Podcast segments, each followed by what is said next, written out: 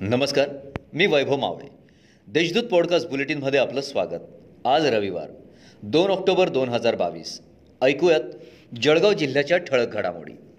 जळगाव जिल्हा परिषदेच्या अध्यक्षपदासाठी मागील वर्षी मागास प्रवर्गातून आरक्षण जाहीर झाले होते.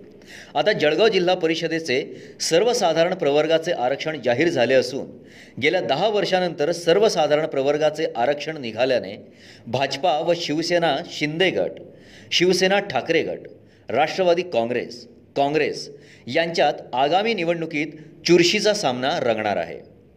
जिल्ह्यात सोळा लाख नागरिकांना कोविड लसीकरणाचा बूस्टर अर्थात तिसरा डोस घेणे आवश्यक होते.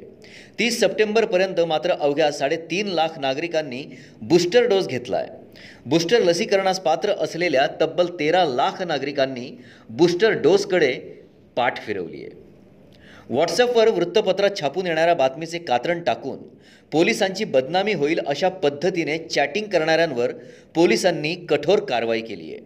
या प्रकरणी ग्रुप ॲडमिनसह सहा जणांविरुद्ध शनीपेठ पोलिसात गुन्हा दाखल करण्यात आला आहे शेख इरफान व नाजिम यांच्यावर या प्रकरणी गुन्हा दाखल करण्यात आला आहे प्रियकरासोबत घरात एकत्र सापडल्यानंतरही पत्नी पतीला वारंवार आत्महत्येची धमकी देत होती. या मनस्तापातून पतीने सविता जितेंद्र पाटील यांचा चार्जरच्या वायरने गळा आवळून खून केला. ही घटना शनिवारी निमखेडी शिवारातील शिवधाम मंदिराजवळील ब्रह्मांड नायक अपार्टमेंटमध्ये घडली. खून केल्यानंतर संशयित जितेंद्र संजय पाटील हा स्वतःहून तालुका पोलिसात हजर झाला असून त्याने आपणच खून केल्याची कबुली पोलिसांना दिली आहे. जिल्ह्यातील मजूर संस्थांना सर्व विभागांकडून तेहतीस टक्के कामे मिळावीत.